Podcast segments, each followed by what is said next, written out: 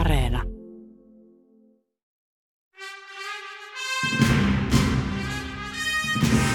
Maailmaan mahtuu paljon hienoja kirjoja ja upeita elokuvia. Mutta monestako hienosta kirjasta on onnistuttu tekemään upea elokuva. Kirja versus leffa esittelee teospareja, joissa leffaversiot vetävät vertoja alkuperäisteoksille. Kirja versus leffa. Toimittajana Jarmo Laitaneva. Näissä molemmissahan tietysti niin kuin kuoli ihmisiä, että nämä on niin kuin tämmöisiä traagisia, nämä on, nämä on vähän samanlaisia tapahtumia kuin sanotaan se Sarin hyökkäys, niin ehkä, ehkä meillä joku Estonia, kansallinen trauma. Niihinhän liittyy tämä kuolemavoima. Siitä ehkä jäi päällimmäiseksi tämä hyvin voimakkaan surumielinen tunne. Ja mä muistan, että mä olin aika, aika surumielinen, kun mä luin tämän kirjan silloin ja ehkä eläydyin tosi voimakkaasti sitten myös, myös näiden henkilöiden tunteisiin ja, ja elämäntilanteeseen jollain tavalla ehkä voimakkaammin silloin.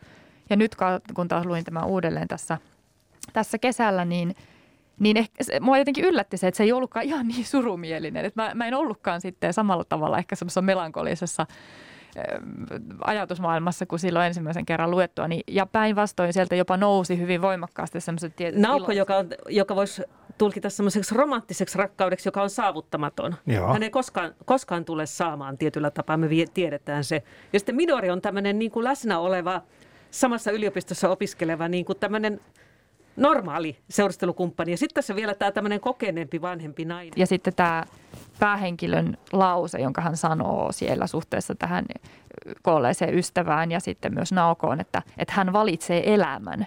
Niin jotenkin kyllä, yhtäkkiä se rupesikin nouseen sieltä, että millä tavalla hän pysyy. Joo, jos japanilaiset vuodenajat on hyvin toista erottuvia ja ne, niillä on määrätty tava kuvata ni, niin kuin niitä jotakin, just ne kirsikankukat ja muut. Niin tässä tavallaan käydään läpi ne eri vuodenajat. Eli voisi luulla, että siinä on yksi vuosi, mutta siinä kuitenkin, kuitenkin tota ilmaistaan lopussa, että on kulunut, kulunut useita vuosia. Niin kuin tässä. Et, et jotenkin se kirjoitustapa myös tukee sitä ajan kulumisen hitauden kuvausta jollakin tavalla. Sellainen, että Japanissahan on ainakin tämä koko kaksituhattaluku niin odotettu, että no eikö sieltä tulisi tämä Nobelia tälle Murakamille. Tässä lopettaa tämä keskustelu näistä antiikin tragedioista. Proffan kommentti on joku, että ei kyllä ole mitään tärkeämpää, mutta olkoon menneeksi. Että hän niin kuin pitää kuitenkin tätä antiikin tragediaa kaikesta suurimmassa arvossa.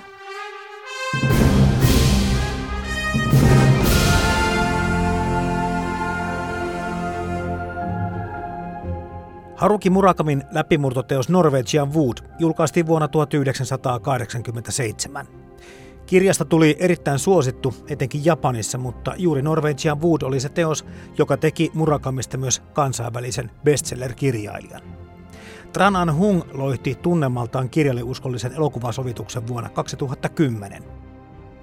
Etenkin Japanin monimuotoisen luonnon viiltävän kaunis kuvaus ja elokuvan äänimaailma ovat saaneet kehuja niin kriitikoilta kuin suurelta yleisöltä. Vaikka Murakamia oli jo suomennettu aikaisemmin, Norwegian Wood suomennettiin vasta elokuvan suosion vanavedessä vuonna kaksituhattakaksitoista. Haruki Murakamin ja Tran Anh Hungin Norwegian Wood-teoksista keskustelevat kanssani japanilaisen elokuvan tutkija Eija Niskanen ja Rakkautta ja Anarkiaa -elokuvafestivaalin tuottaja Hilla Okkonen. Tämä on kirja versus leffa, ohjelman tarinoiden myös traagisten rakkaustarinoiden ystäville.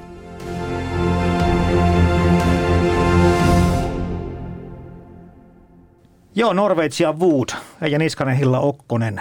Tässä on kirja, mikä on aiheuttanut maailmanlaajuisen, voisiko sanoa innostuksen, Murakami-innostuksen. Ja tota, tänään on tarkoitus tätä elokuvaa ja kirjaa käsitellä. Minkälainen suhde teillä on, jos puhutaan ensin Murakamista vaikka?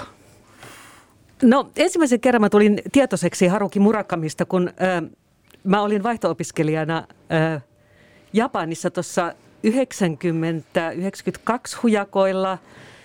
Ja silloin mä huomasin, että hirveän monet semmoiset nuoret aikuiset oli lukeneet tämän Norwegian Wood nimenomaan kirjan. Että se oli joku semmoinen sukupolvikirja sille sukupolvelle, joka oli ehkä semmoisia kaksikymmentä ja siitä vähän kaksikymmentä kolmekymmentä välillä, niin kuin jossain tuossa siinä Ysärin alussa.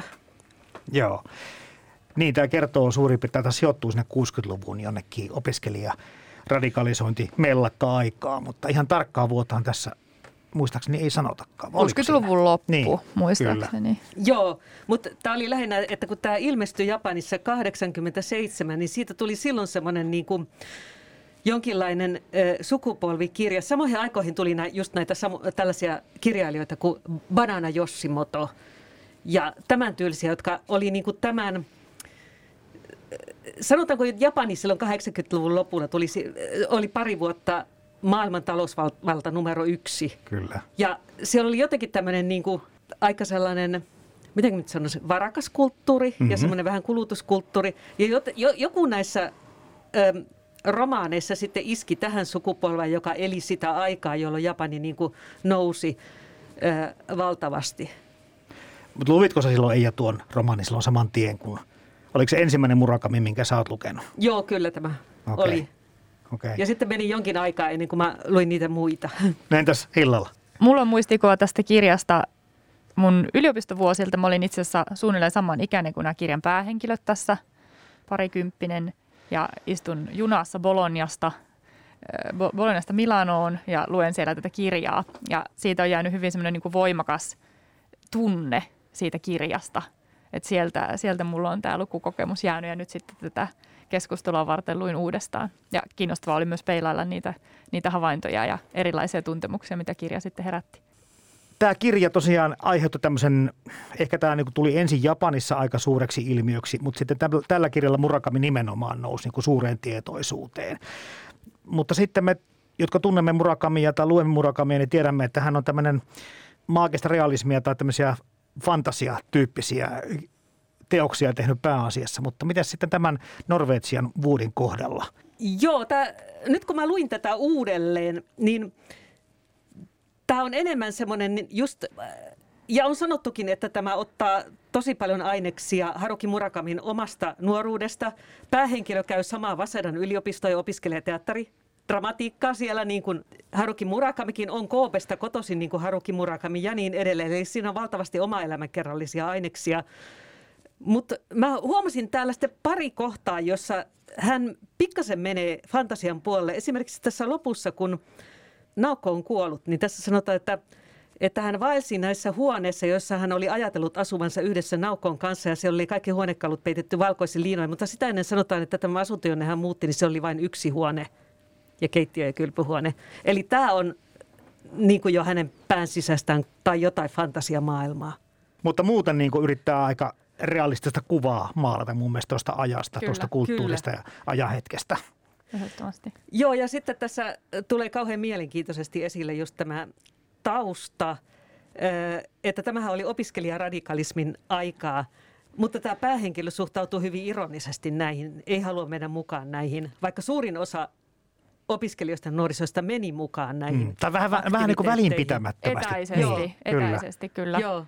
Mun mielestä ottaa sekä etäisyyttä vähän niin kuin siihen perinteiseen Japaniin, mutta tähän moderniin opiskelijaradikaaliliikkeeseen samalla tavalla. Että hän jotenkin pitäytyy niin kuin omissa asemissaan. Ja, ja omissa maailmoissaan. Niin, omissa hän maailmoissa. Suorastaan pakenee näihin Joo. kirjoihin ja opiskeluun ehkä sitä, sitä aikaa, mutta toisaalta sitten on taas kuitenkin sillä lailla nuoren ihmisen kaltaisesti vähän niin kuin ajelehtii, että ei ole ehkä niin selkeää Kyllä. kantaa myöskään sitten niihin ajatuksiin, mitä siellä kampuksella leviää. Ja toi musiikki, mikä tässä tosiaan on, kaikissa muissakin Murakamin kirjoissa on paljon tätä populaarikulttuuria, ennen kaikkea amerikkalaista, mutta kuitenkin Norwegian Wood, tämä Beatles-yhteys tässä aika voimakkaasti säilyy ja, ja jotenkin tämän musiikin läsnäolo, se liittyy myöskin vahvemmin tähän ikään kuin sitten monessa muussa Murakamin romaanissa. Kyllä, ja päähenkilöhän on itse töissä myös levykaupassa. Juuri näin. Hän ottaa levyjä lahjaksi ja sitten yksi henkilöstö soittaa koko ajan kitaralla kaikkea, opettelee uusimpia biisejä, mitä tulee. Että se on itse asiassa jotenkin ehkä se kaikista voimakkaampi sitoo jopa niihin vuosiin, että ne biisit, jotka tulee ulos radiosta, niin sitten ne myös soi siellä kirjasivuilla ja niihin viitataan ihan täsmällisesti kappaleiden nimillä. Joo, ja myöhemmissä Murakamin kirjoissa niin popmusiikin sijaan, joskus hän viittaa johonkin popmusiikkiin, mutta yleensä hän viittaa klassiseen musiikkiin Kyllä. ja jatsiin, jotka sitten on hänelle tärkeitä musiikilajeja. Mutta tässä on nimenomaan sen ajan popmusiikkia, mitä muutkin nuoret kuunteli läsnä. Ja tietysti just tämä mainitsemasi levykauppa on siinä tärkeä. Niin, ja se pitäisi todeta, että Murakamilla itsellä on tämmöinen jatsbaarin yrittäjyys taustalla, mm. että mm. Hän, hän varmaan hyvin mielellään tätä yhteyttä musiikkiin tuo näissä teoksissaan jotenkin esille ja sitten ehkä just sen takia pystyy sen tuomaan uskottavasti, koska hänellä on nämä kokemukset omakohtaisia myöskin tältä puolelta. Ja se on itse asiassa lukijalle tänä aikana aika hauska ajatus, että voi myös lukiessa laittaa niitä kappaleita soimaan. Et tein itsekin sitä jonkun verran. Mä kun tein tätä käsikirjoitusta tähän ohjelmaan, niin mä panin sen Haruki Murakamin Norwegian Wood -soittolistan Spotifysta Joo. soimaan taustalle ja se parina päivänä mulla soi siinä ja, ja ehdottomasti auttoi tuulemaan pääsyssä. Kyllä, joo. Niin, ja kun tämä ei ole näköradio, mutta mulla on päällä tämmöinen Murakami Radio T-paita, japanilaistekoinen. Tuosta voisi olla vähän vaikka kateellinenkin tuommoista paidasta.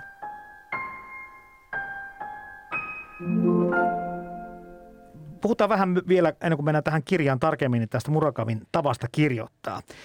Mä en nyt muista kenenkä kirjailijan kritiikin luin netistä, nimenomaan tästä Norwegian Wood-teoksesta. Ja hän oli aika kitkerä sananen siinä, että äijä kirjoittaa niin kuin ihan tota löysää löpinää.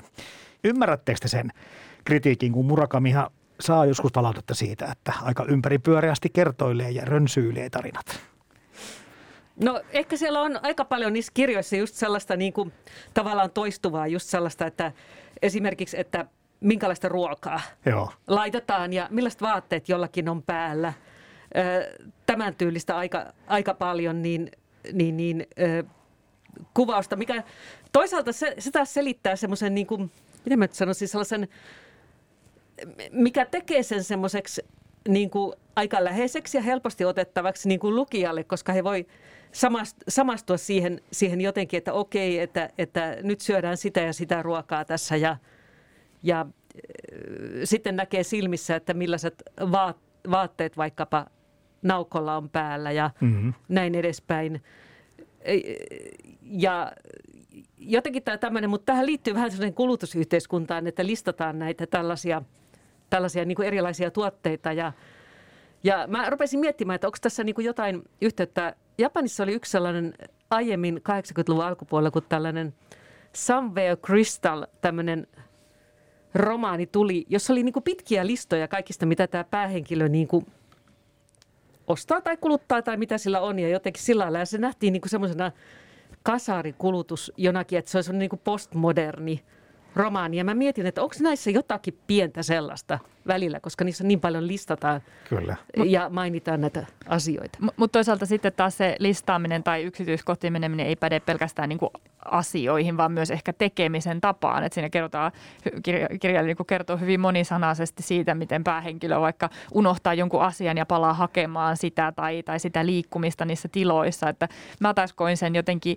just niin kuin Eija sanoi, silleen helposti lähestyttäväksi, että se teki jotenkin niin kuin ehkä sitä hahmoa galleriaa myös niin kuin lähemmäs lukijaa ja jotenkin sitä semmoista tiettyä arkisuutta. Inhimillistää myöskin niin kuin hahmot Kyllä. ja antaa niin kuin kirjoittaa heidän heikkouksistaan ja Kyllä. turhamaisuuksistaan ja muuta, koska niitä mm. kaikilla meillä on samanlaisia piirteitä. On kirjailijoita, jotka kirjoittaa, niin kuin, että jokainen lause on niin kuin, tiedättekö, viimeisen asti hiottu ja sisältää valtavasti kaikkia merkityksiä. Mutta sitten Murakamia kun lukee, niin tuntuu, että yksittäisellä lauseella ei, ei ole samanlaista merkitystä, vaan se niistä mm. lukuisista yksittäisistä lauseista muodostuu pikkuhiljaa se merkitys. Ja hän pääsee niinku sen asian ytimen ympärille niinku pikkuhiljaa kiertäen, kuten Kyllä. kissa kuumaa puuroa. Joo, ja sitten mun mielestä siinä liittyy myös, mulla ainakin itsellä tuo kirjoitustapa niinku hyvin voimakkaasti luo sen kirjan tunnelman myös se, että se niinku tavallaan tietynlaisen päähenkilön kokema ehkä jopa tylsistymisen ja ajankulumisen hitaus, niin se tulee toisaalta myös osittain siitä, että kaikkien asioiden kertomiseen käytetään vähän enemmän aikaa. Tai jotenkin se myös semmoinen tietynlainen yksitoikkoisuus niissä, niissä touhuissa, mitä päähenkilö tekee. Hän käy vähän hanttihommissa, hän käy vähän mm-hmm. kävelyillä, hän käy vähän siellä täällä. Et, et jotenkin se kirjoitustapa myös tukee sitä ajan kulumisen hitauden kuvausta jollakin tavalla. Ja se pääsee sitten sinne ytimeen. Mutta se vaan niin kuin vie aikaa ja just kuten tuossa sanotkin hyvin Hilla, että sitä pitää, niin kuin, pitää antaa ajan kulua ja pitää antaa ihmisen kehittyä ja, ja tuumailla. Mun mielestä tässä on jotain hyvin japanilaista tässä tämmöisessä, että, että kierretään jotain asiaa niin kuin tälleen ympäriinsä, niin sitten se lopulta sieltä, sinne, sinne pääsee sinne asian ytimeen. Tässä on jotain hyvin japanilaista siinä. Toisaalta niin kuin joskus on sanottu, että Murakamin lauserakenne japanin kielessä, niin, niin se on hieman englanti, englantivaikutteinen, joka johtuu siitä, että hän on kääntänyt amerikkalaista kirjallisuutta Joo. japaniksi. Just näitä samoja kirjailijoitakin, mitä tämä Watanabe lukee tässä mielellään. Silloin kun mä aloin opiskel, opiskelin japania ja sitten, sitten kysyttiin jossain vaiheessa, kun alkoi vähän edistyä, niin tuolta opettajalta, että, että mitä japanilaista romaanikirjailijaa niin te, hän suosittelisi, että me voitaisiin niin kuin aloittaa lukemaan, että mikä olisi semmoinen, että ei ihan supervaikea, niin sata, että no, no Murakami Haruki, että sen lausanrakenne on hivenen englantilaistyylinen. Sillä on helppo aloittaa.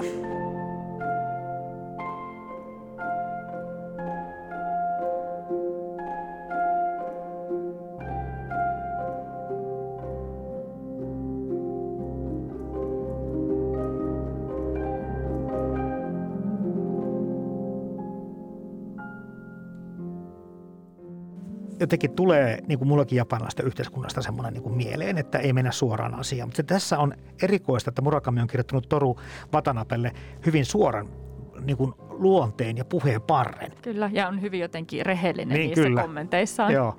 En mä nyt tiedä, ehkä tämä, ehkä tämä on joku persoonallisuusjuttu tästä, että, että enemmän on semmoista niin kuin vähän, sanotaan vähän sinne päin, mutta tota niin... Onhan tämä Toru tos, todellakin niin kuin aika, aika suorapuheinen, mutta hänhän on myös niin kuin hyvin, miten mä nyt sanoisin, huomaavainen ihminen. On, kiltti. Kiltti ihminen mm-hmm. kaikille, joita hän tapaa, että, että, että vaikka oli vaikka ärsyttävä kämppäkaveri Kamikaze, niin, niin, niin tota, hän jotenkin neuvottelee sen kanssa niin kuin vaan, vaan eikä sano, että lopeta nyt se radiojumppa. Ja... Kyllä, joo. Jotenkin semmoista aseista riisuvaa rehellisyyttä. Joo, joo, siinä ei ole semmoista pahaa. Hänelle ei tarkoita ketään loukata eikä kyykyttää, että hänellä on niin aivan puhtaat vaikutusperät, ainakin niin on Murakami kirjoittanut. Mutta tähän suorapuheisuuteen liittyy se, että tässä kirjassa puhutaan, ja leffassakin puhutaan, mutta enemmän kaikkea kirjassa, aika suoraan seksistä ja aika suoria seksikuvauksia. Mm. Ja nyt sitten mennään taas semmoiselle alueelle, että joskus niistä, tai oikeastaan aika useinkin niistä kiusaantuu. Mutta tässä jostakin kumman syystä ei mulle tullut sitä kiusaantumisen kokemusta. Kirjailija pystyy tekemään sen tyylistä kuvausta nä- nä- tämmöisistä asioista. Kyllä. Ja kun tuntuu, että varsinkin Watanaben ja, ja Midorin keskusteluissa, niin siinä on mun mielestä myös semmoinen tietty huumorin taso mukana. Mm. Se on vähän ronskia, vähän semmoista niin kuin provosoivaa, mutta jollain tavalla myös ihan hauskaakin. Tyrskähtelin minäkin siinä kohti, kun Toru kysyi, että mitäs tehdään, niin Midori sanoi, että lähdetään pornoelokuviin. Et tyttö ottaa niin kuin siinä semmoisen... toimijan roolin ja, ja johdattelee sitten Torua eri asioihin ja muuta, mutta jotenkin tykkäsin sitä asenteesta, mitä, mitä se keskustelukin antoi ymmärtää. Mutta tässähän nämä, kaikki nämä naiset jotenkin niin kuin, äm, ottaa aika, aika toimijan roolin näissä, näissä tota, seksiasioissa, eli tota, niin, tämä Toru ei niin kuin, tyrkytä niille väkis, väkisellä eikä, eikä niin kuin, yritä niin kuin, väsyttää ketään, vaan se aina jotenkin se aloite tulee niiltä naisilta. Joo. Niin hän ei lähde perinteiselle vonkauslinjalle, mistä monta kertaa kirjoitetaan. Niin, just sellaista niin kuin ärsyttävää vonkausta hän ei harrasta. Kyllä.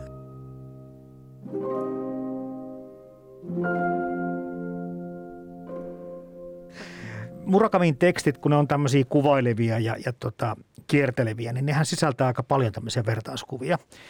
Alussa Nauko pelkää sitä syvää kaivoa ja siihen tippuvansa, että kirjahan on täynnä sitten näitä. Jotenkin nämä jäi eka lukukerralla mulla ehkä vähän vähemmälle, mutta toisen kerran sen luki, niin sieltä löytyi hirveän paljon semmoisia merkityksiä, mitä teki mieli. Mulla oli kirjaston kirja, en viittynyt tehdä alleviivauksia, mutta olisi tehnyt mieli tehdä.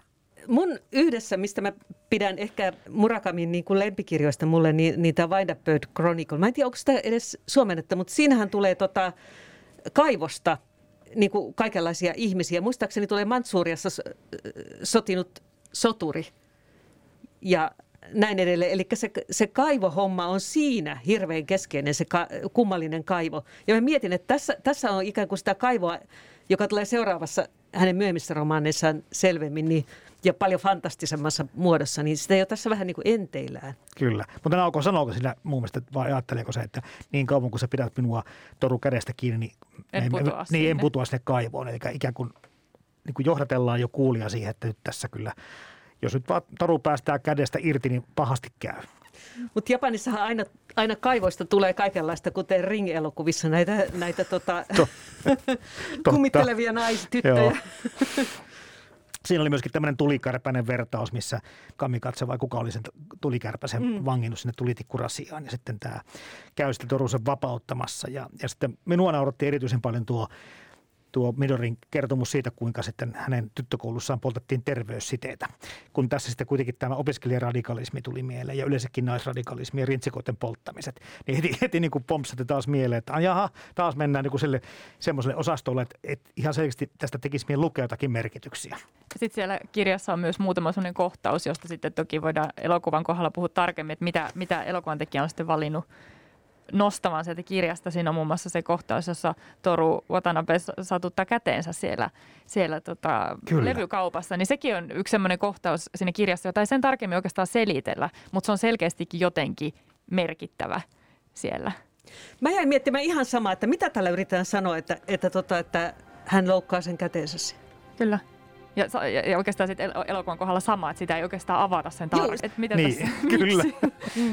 Kirja ilmestyi tuhatyhdeksänsataakahdeksankymmentäseitsemän, leffa siitä Tran Anh Hungin tekemä kaksituhattakymmenen. Ja tässähän on käynyt niin, että kyllä aika hieno elokuva saatiin hienosta kirjasta aikaiseksi. Joo, Tran Anh Hung, niin, niin jos miettii hänen tätä ennen tekemiä, niin hänen ensimmäinen pitkä elokuvansa oli se vietnamilaiskuvaus Vihreän vapaajan tuoksu, jossa niin kuin kamera silleen virtaa niissä huoneissa. Ja sitten siinä on se erittäin kaunis naispääosan esittäjä.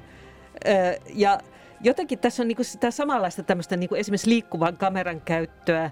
Ja sitten nämä kaikki nuoret on hyvin kauniita tässä, tässä elokuvassa. Että hän on niinku omalla tavallaan tulkinnut tämän elokuvan. Ehkä se on vähän runollisempi se elokuva kuin tämä kirja. Mutta miten sitten näette sitten Eija Niskanen, Hilla Okkonen sen, että miten hyvin se tunnelma siirtyy tuosta kirjasta elokuvaan? No mun mielestä siirtyy yllättävän hyvin, ja mä itse asiassa tartun tähän samaan ajelehtivaan, soljuvaan Joo. kameraan, että, että se oli kyllä niin kuin ensimmäinen huomio itselläkin, että kun kirja on kuitenkin aika semmoinen virtaava ja, ja, ja sitten ehkä päähenkilö jollain tavalla myös elämässä ajelehtiva, niin, niin se aika hienosti siirtyy siihen kuvaukseen, että kamera tosiaankin niin kuin soljuu, leijuu paikoin hyvinkin niin kuin voimakkaasti, että se on hy- hienosti toteutettu. Ja sitten kun miettii, että Murakamihan kirjoittaa hirveän paljon ihmisten tunteista ja, ja sitten siinä ei välttämättä niin kuin ole niin paljon sitä puhetta, eli dialogia, niin tässä kamera selvästikin poimii luontokuvauksilla,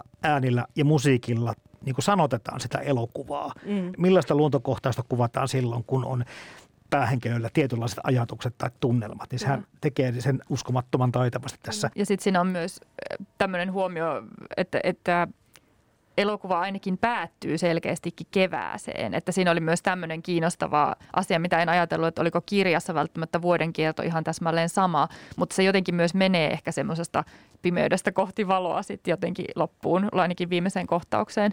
Että vaikuttaa siltä, että siinä, sitä, siinä oli hyvin voimakkaita kontrasteja. Muutama kohtaus oli hyvinkin sellainen niin kuin myrskyävä ja synkkä ja, aika, ja sitten joku, joku toinen kohtaus hyvin sininen. Sieltä tuli voimakkaasti semmoisia niin kuin värikontrasteja jotenkin jäi mieleen. Japanilaiset vuodenajat on hyvin toistaan erottuvia ja ne, niillä on määrätty tava kuvata ni, niin kuin niitä jotakin, just ne kirsikankukat ja muut. Niin tässä tavallaan käydään läpi ne eri vuodenajat. Eli voisi luulla, että siinä on yksi vuosi, mutta siinä kuitenkin, kuitenkin tota ilmaistaan lopussa, että on kulunut, kulunut useita vuosia, niin kuin tässäkin. Mm-hmm. Tässäkin kuluu niin kuin ehkä kolmisen vuotta. Tai ainakin, ainakin kaksi, että enemmän kuin yksi vuosi selkeästi joo, kirjassa. Joo.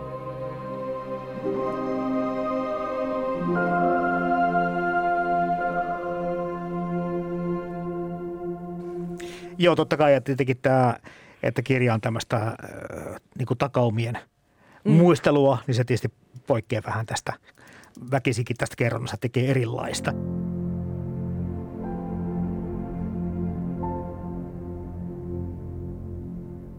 Mitäs musiikki? Radioheadin Johnny Greenwood on tähän loihtinut kyllä aika hieno. Mahtavat sävelet.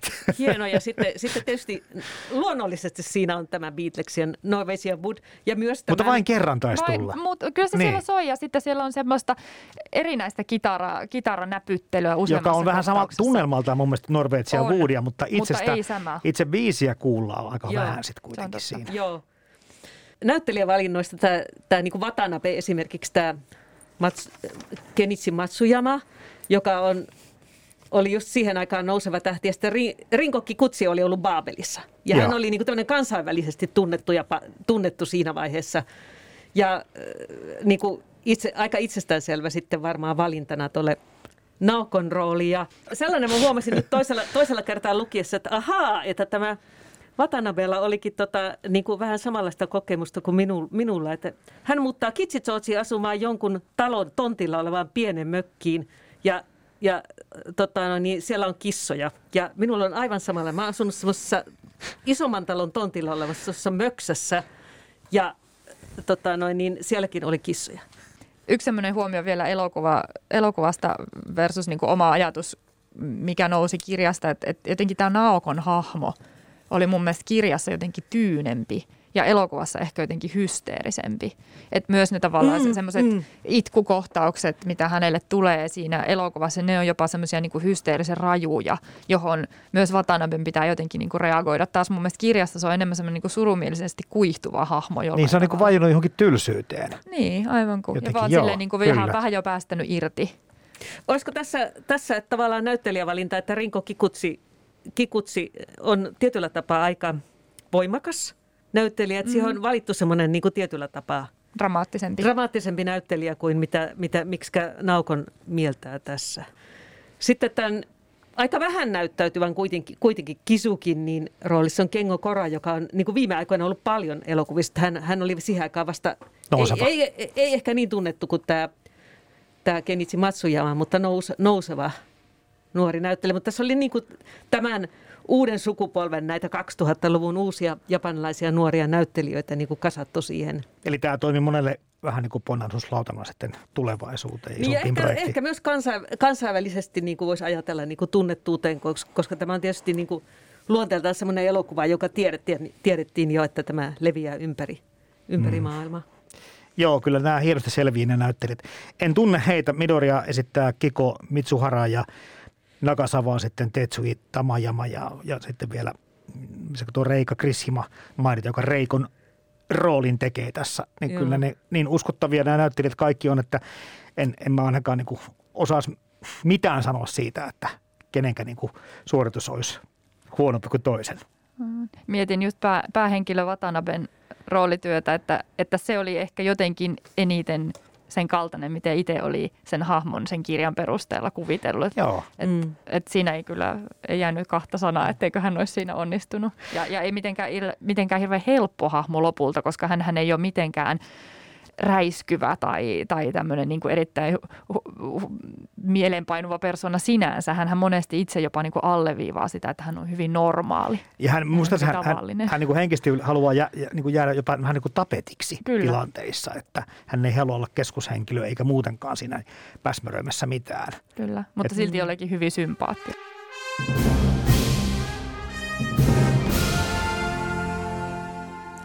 Haruki Murakamin ja Tran Anh Hungin Norwegian Wood-teoksista keskustelevat kanssani japanilaisen elokuvan tutkija Eija Niskanen ja Rakkautta ja Anarkiaa -elokuvafestivaalin tuottaja Hilla Okkonen.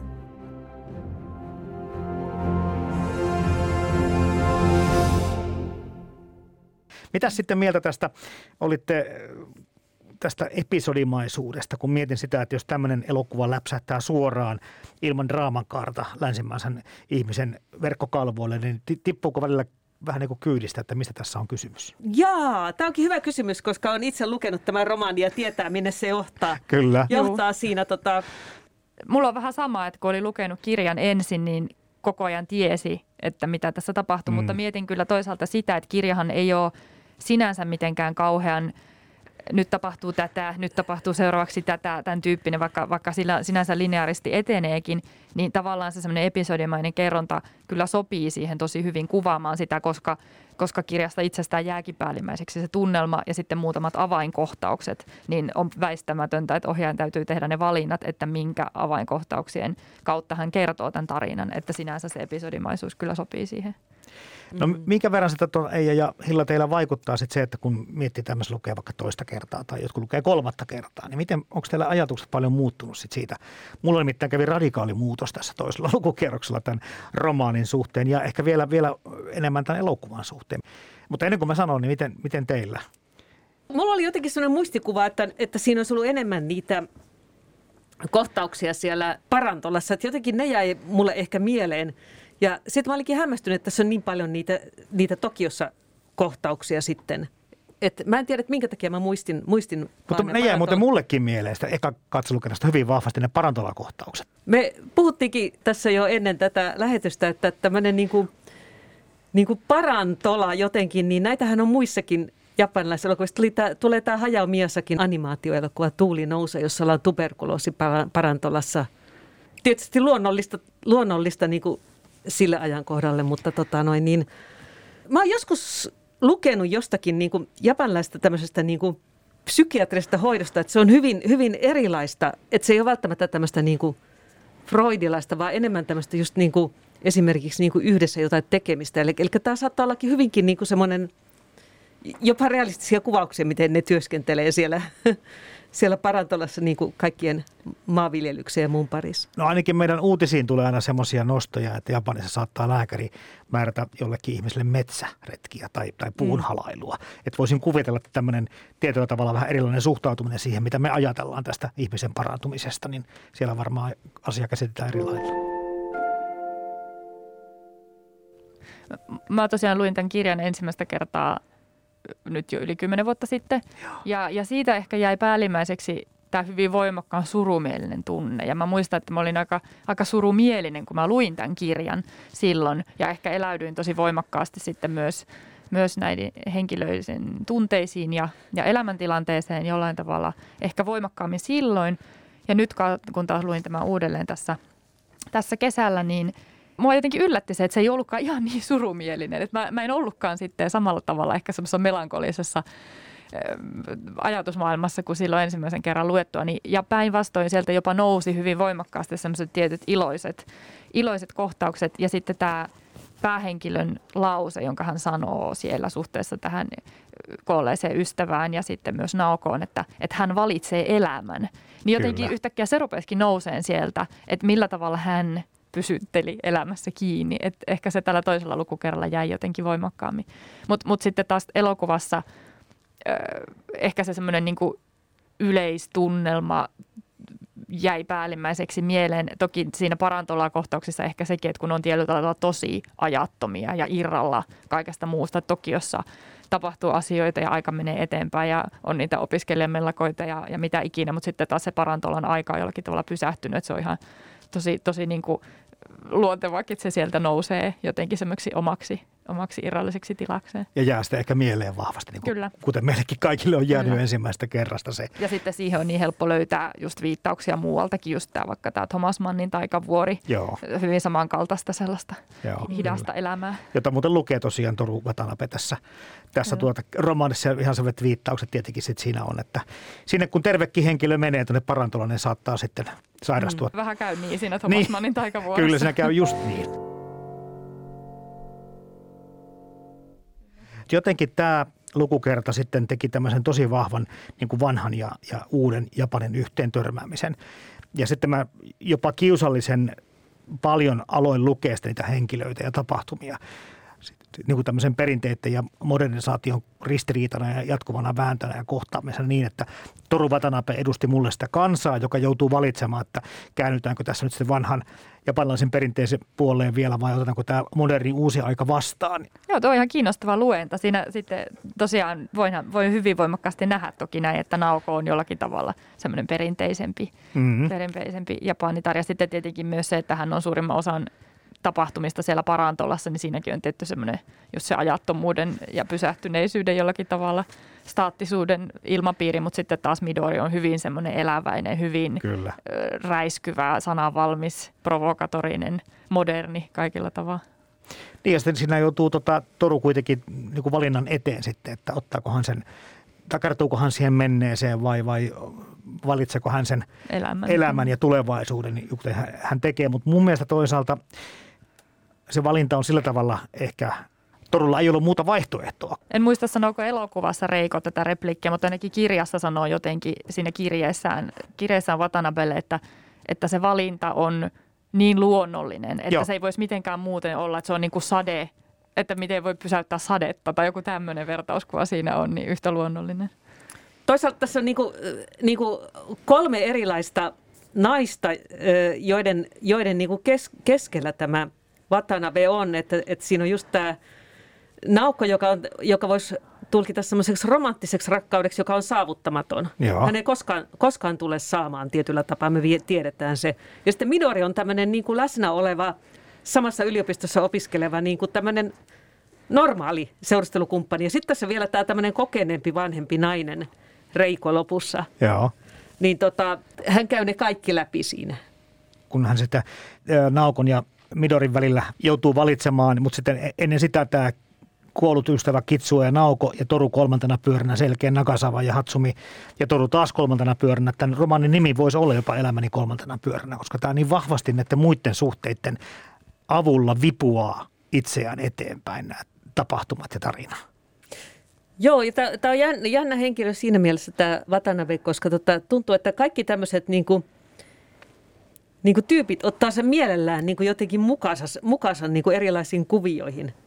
Murakamillahan on tämä romaani, jossa ollaan Suomessakin, tämä Värittömän miehen päällusvuodet, niin, niin onko tämä Watanabe kuitenkin hivenen väritön? Ehkä senkin takia, kun hän on kertoja.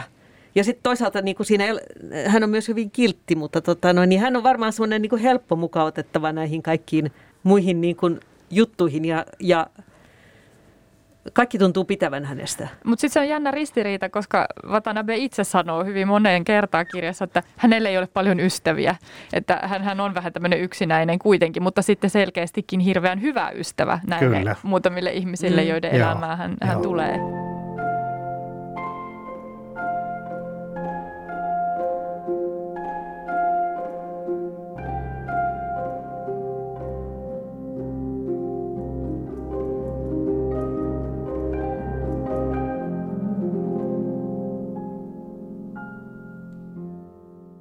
Vieläkin tästä haluan tästä vanhan ja uuden kohtaamisesta jotenkin vähän aikaa vielä puhua.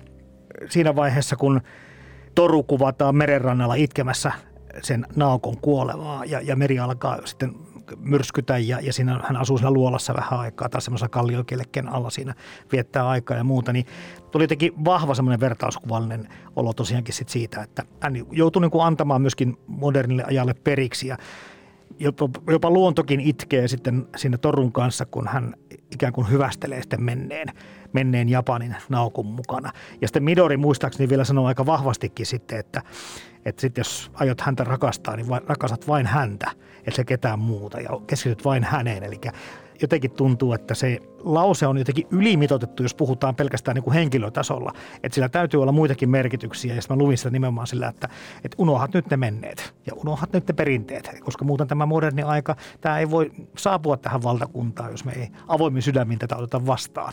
Niin, mutta tässä on niinku niitä erilaisia mahdollisuuksia siihen modernisaatioon, koska sitten sit oli se näiden muiden opiskelijoiden ajama ö, opiskelijaradikalismi. Joo. Ja sitten sillähän oli vastapainona just nämä kamikase, kamikase, joka oli hyvin perinteinen oikeistolainen japanilainen. Se meni aina katsoa lipun, lipunnosto joka aamu. Ja Kimi, Kimikajo kansallislaulu siellä soi.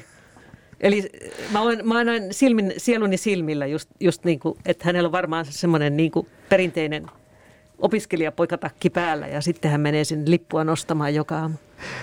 Sitten tämä Nakasawa, taas toinen kaveri, on kirjoitettu tämmöiseksi oikein kunnon kapitalistiksi, joka, joka niin kuin tekee kanssa niin kuin hyvää vastapainoille kaikille muille hahmoille. Että hän oli hyvin länsimainen, ultramoderni näiden ajatustensa kanssa. Eli hän ei pitänyt tippaakaan mistään perinteistä, eikä vanhanaikaisesta, eikä, eikä oikeastaan henkisestä, vaan enemmän justelee maallisista iloista. Ja sitten tässä oli tämmöinen parinvaihtokohtaus. Se vahvisti voi olla ainakin muunlaista ajatusta siitä, että hän maksimoi sen saavutetun hyödyn sitten, että on sitten molempien tyttöjen kanssa, jos se on kerran mahdollista, kuten kunnon kapitalisti tekee, eli kaikki hyöty irti. Mutta mut sitten siinä toisaalta siinä kohtauksessa se toistuu myös sitä, sitä kautta, kun he ovat siellä ravintolassa. Ja sitten siinä on tämä Nakasawan tyttöystävä, joka puhuu taas sit suoraan niin kuin Watanabelle. Ja Joo. on jotenkin semmoinen, kysyy Watanabelta, että haluatko sinä tällaista elämää, miksi sinä toimit näin. Että sitten se toisaalta enemmänkin mun mielestä vielä peilautuu siihen niin kuin päähenkilöön ja hänen valintoihinsa. Että hän ei toisaalta kuitenkaan ole sitten sellainen henkilö lainkaan. Kyllä. Kyllä. Vaan en mä lähtenyt siihen vaan kaverina. Nakasawa on tällainen, niin kuin, hän on tota, kansainvälinen uramagneetti julkishallinnossa, että menee ulkoministeriön töihin ja opiskelee Toodaissa, eli Tokion yliopistossa, josta esimerkiksi suurin osa Japanin pääministeristä tulee. Sieltä päästään tällaisille urille. Niin hän, hän on niin kuin tämmöisen niin kuin uramagneetti jo niin kuin varmaan niin kuin alun perinkin. Watanabea taas kiinnostaa kirjallisuus ja taide. Ei hän ajattele, että mihin hän menee töihin sen jälkeen. Kyllä. kyllä se, Nakasawa on kyllä toisaalta myös kirjan ja elokuvan ehkä jollain tavalla vastenmielisen henkilö tai aika selkeästikin kirjoitettu kyllä. myös silleen, että hän, se on hyvin kyyninen ja jotenkin myös vähän semmoinen yleen katsoo, pitää muita itseään parempana. Mm. Sitten toi luenta johti mulla nyt sitten siihen, että alkoi yhtäkkiä tuntua sitten, etenkin tuossa kirjassa sitten nämä tietyt ihmiset, niin että he ei olisi välttämättä ollenkaan joku erillisiä ihmisiä, vaan, vaan näiden päähenkilöiden joko alter-ekoja tai sivupersoonia tai jonkinlaisia ö, taakse jätettäviä ominaisuuksia. Eli, eli meillä kaikillahan on tämmöisiä, nämä on vähän ristiriitaisia tyyppiä, jokainen inhimillinen olento. Että nämä kuvaisikin nämä muut ihmiset, etenkin toi Reiko, että se onkin vaan tämän niin kuin naukon toinen puoli, jonka sitten naukko niin kuin lähtee kehittymään siihen suuntaan ihmisenä. Mutta. Niin ja sitten ehkä, ehkä naukossa ja Reikossa jotenkin tämä tämä voimakas niin kuin sairaus versus terveysteema, mikä on tosi paljon läsnä kirjassa, niin ehkä siinä on vielä jotenkin se, että et, et Reikokin on päätynyt sinne parantolaan, mutta hän on jollakin tavalla koko kirjan aikana hyvin terve. Että et hän niin kuin vaikuttaa hyvin terveeltä ja hän lopulta sitten naukon kuoleman jälkeen sieltä lähteekin kaupunkiin ja jollakin mm-hmm. tavalla aloittaa sitten uuden elämän. Joka vahvistaa sitä, sitä hommaa, että se oli se parantunut nauko, tämä mm. Reiko, joka sitten pamahti sit sinne normaaliin elämään ja kävi vielä harrastamassa Torun kanssa seksiäkin yhden kerran ennen kuin ikään kuin aloitti sitten alusta oman uuden elämänsä. Mutta siinä oli paljon muitakin yhtäläisyyksiä, että samankokoisia. Sitten Reiko käytti naukon vaatteita ja he asuvat ikään kuin yhdessä ja, ja sitten tota Reiko poltti nämä naukon jäljelle jääneet tavarat. Eli jotenkin voi sanoa, että se jätti niin kuin ne ongelmat ja, ja, ja hautasi sen vanhan parantuessaan. Et siinä oli paljon tämmöisiä juttuja mun mielestä, mitkä tukisit sitä. Sitä on niin kuin helppo lukea myöskin tätä romaania tai näitä henkilöitä tämmöisenä sivupersoonina.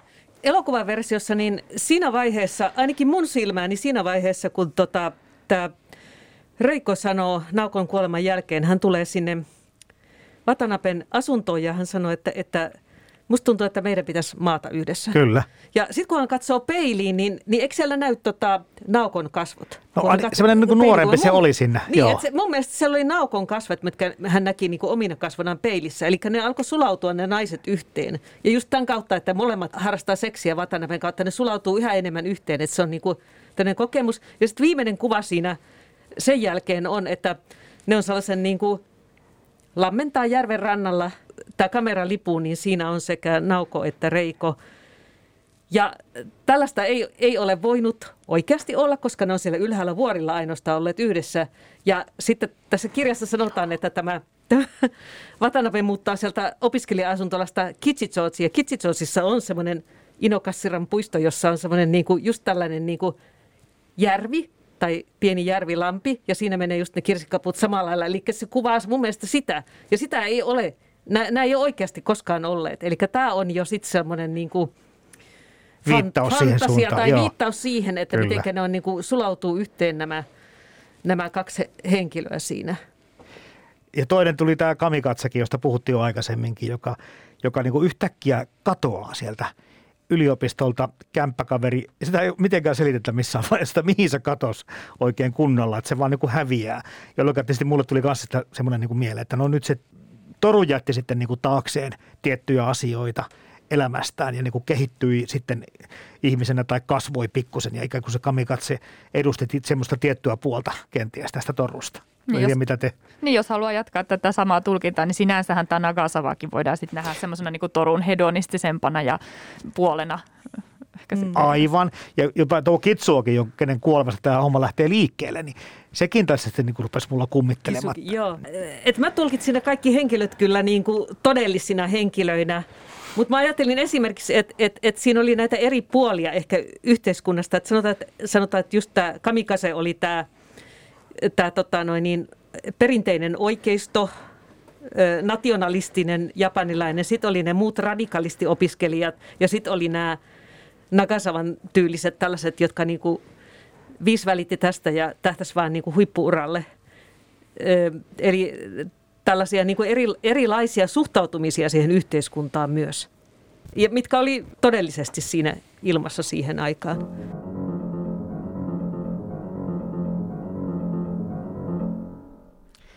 Euripides vilahtelee tässä tekstissä ja antiikin tragedioistakin pikkusen, tai ainakin niihin viitataan. Saatte sitä kiinni sit siitä, että, että onko se jotain semmoisia syvempiä merkityksiä, minkä takia heitä kuljetettiin vähän mukana tässä.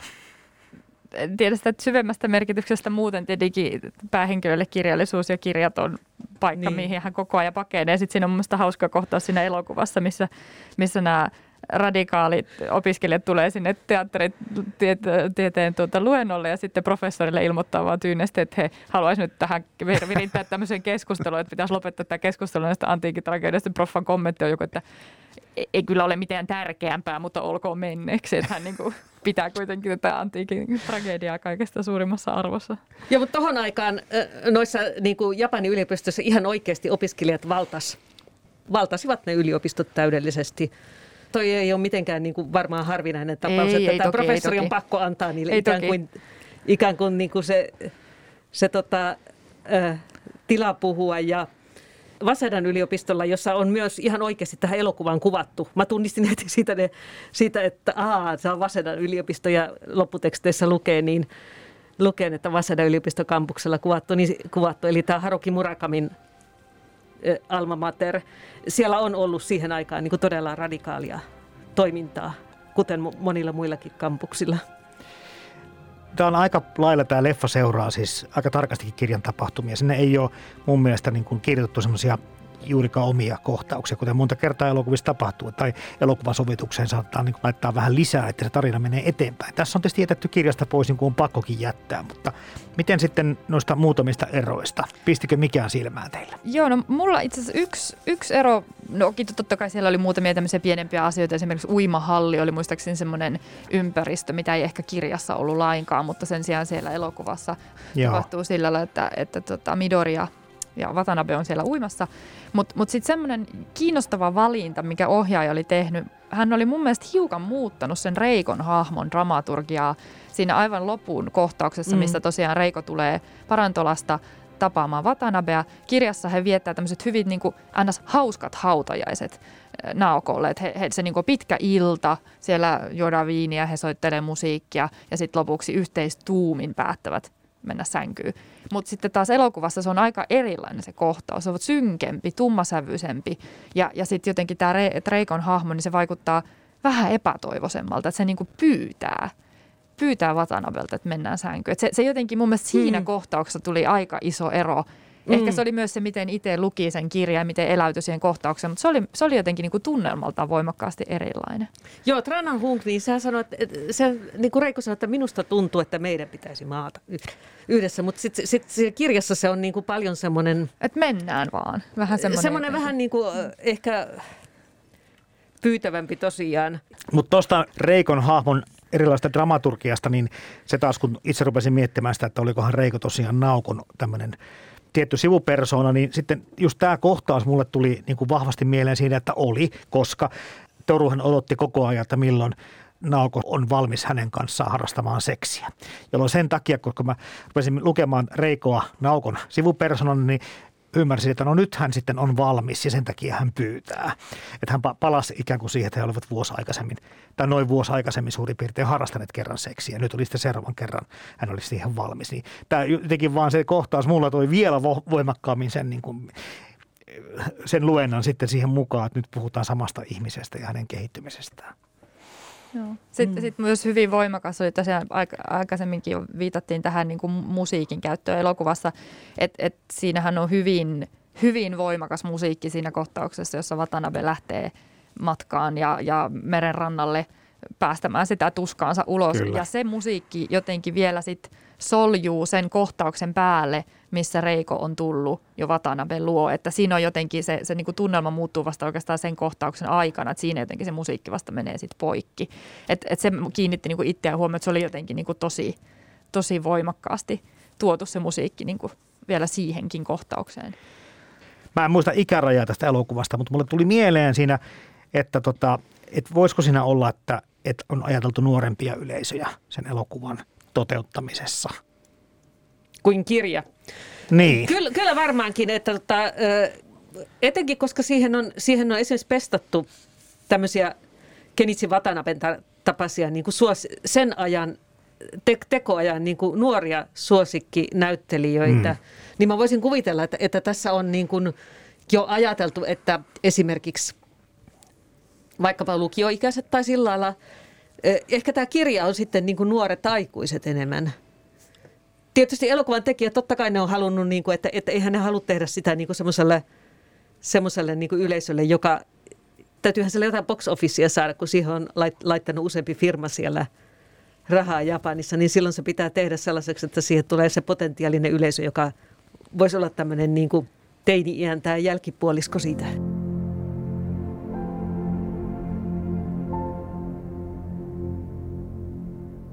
Hän kertoo siis saman ikäistä ihmistä kirjaa ja elokuvaa, mutta jotenkin tuntuu, että se kirja kutsuu lukemaan ja ymmärtämään paremmin niin kuin vähän varttuneempaa ihmistä. Se elokuvan omaksuminen käy mun mielestä nuoremmaltakin. Joo, tällainen joo. kuva mulle tuli siitä. Joo, olen sama. Joo. Joo. Ehkä vielä tuohon loppuun, hei, olisiko Eija Niskanen, Hilla Okkonen puhuttava tuosta jotenkin tuon kuoleman läsnäolosta tässä kirjassa ja, ja miksei vähän niin kuin muutenkin Murakamin teoksissa. Mä en tiedä, että, että kun puhutaan tälleen joskus kenties tämmöisestä termistä kuin kuoleman kaipuu, semmoinen kuin elämän haurauden tai, tai tämmöisen niin kuin määrämitan läsnäolo on tosi vahva näissä Murakamin kirjoissa, mutta mit, mitä siitä pitäisi niin kuin ymmärtää tai lukea? Se, se kuolema on tässäkin, tässä kuolee aika montakin hahmoa traagisesti tässä vaikka Norwegian Woodissa, mutta kuten sanottua, niin kyllä niissä muissakin Murakamin kirjoissa tämmöistä samanlaista tunnelmaa on. Tästä tulee mieleen nämä kaksi äh, Murakamin tämmöistä erilaista, eli tämmöistä reportaasikirjaa. Toinen oli sen Ahto Quake, joka on tämän, tämän tota niin, niin, Koben, eli hänen synnyinseutunsa ja Watanaben synnyinseudun niin kuin suuri maanjäristys, yhdeksänkymmentäviisi muistaakseni. Ja hän on tehnyt siitä niin kuin tämmöisen haastatteluihin perustuvan kertomuskirjan. Ja toinen oli sen Ähm, äh, Tokion maanalaisen Sarin kaasuhyökkäyksen, tämän uskonlahkon tekemään, niin sen jälkeen tehty tämä toinen, hmm. toinen tämmöinen haastattelukirja, jossa on haastatellut niitä, jotka oli siellä kokisen, joutui ehkä sairaalaan sieltä. Ja näissä molemmissahan tietysti niin kuin kuoli ihmisiä, että nämä on niin kuin tämmöisiä traagisia, nämä on, nämä on vähän samanlaisia tapahtumia kuin sanotaan se Sarin hyökkäys, niin ehkä, ehkä meillä joku Estonia tai tällainen Joo. näin, että, että kans, kansallinen trauma. Niihinhän liittyy tämä kuolema voimakkaasti ja Joo. kuoleman vaara.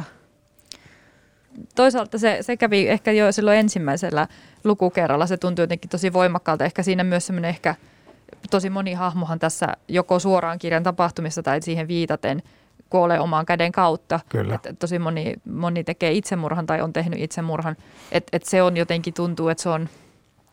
Ei, ei voi sanoa suorastaan arkipäiväistä siellä siinä kirjassa tai siinä sen maailmassa, mutta tuntuu, että se on, se on niin kuin voimakkaasti sitä koko kirjaa värittävä, värittävä asia. Ja just se, että kun se on tämä lapsuuden ystävä, joka heti todetaan alussa kuolleeksi, niin sitten tämä koko Watanaben oikeastaan se tarinahan perustuu siihen, just mistä aikaisemmin puhuttu, että hän niin kuin valitsee elämän. Niin Kyllä. Kyllähän se voimakkaasti on siellä niin kuin toisella puolella sitten sitä. Mutta kuulema. Onhan seppukulla Japanissa pitkät perinteet. Ja senkin takia mun tekisi mieli lukea niitä ihmisiä niin kuin sivupersonina, että, tota, että ihminen itse pystyy karistamaan itsestään ne epämiellyttävät, mm. epätoivotut piirteet pois, että se murha on, itsemurha onkin se. Lueksä tätä, ei ole tätä seppukuperinnettä jotenkin? Tätä? Mm, en, en mä sillä lailla. Kyllähän niin kuin itsemurhaluvut Japanissa on tunnetusti... Jos ne on meilläkin olleet ainakin korkeat ja tai jossain Unkarissa, niin kyllä Japanissa on eri niin kuin korkeat ja tällaisia nuoriakin ihmisiä, jotka esimerkiksi koulukiusauksen peru- seurauksena tekee itsemurhan, niin niitähän aina raportoidaan. Öö, eli tota, niin, niin, niin. Ja tota, Tsuo-linjan alle hypänneitä salarimiehiä, joka on se junalinja, joka menee. Kyllä. Varrella on nämä kaikki Murakamin tota, jatskahvilat ja muut ja minne.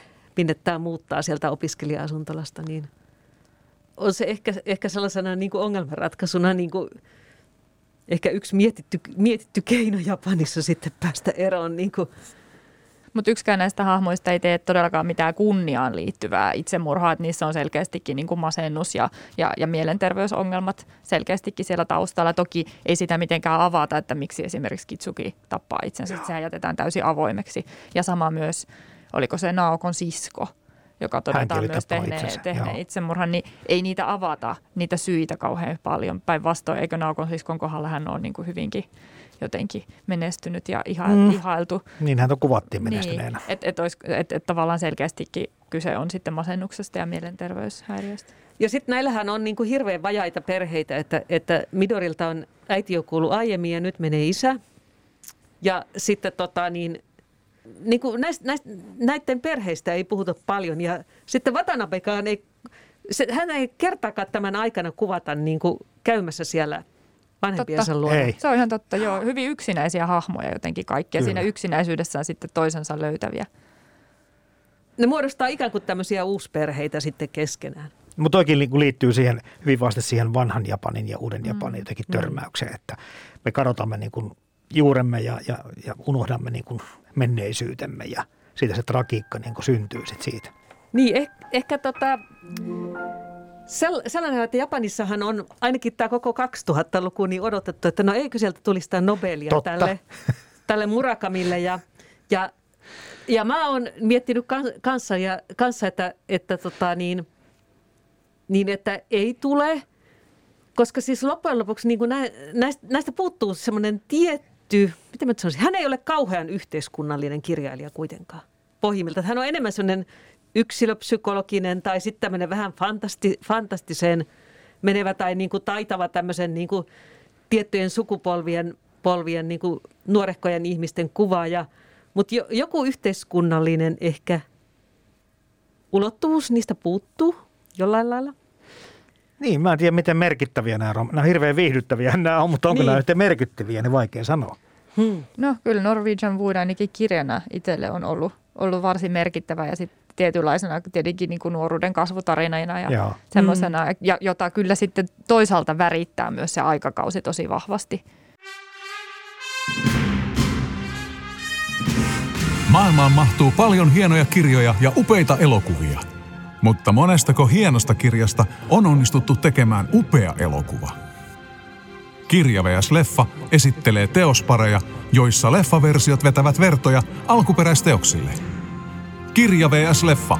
Toimittajana Jarmo Laitaneva.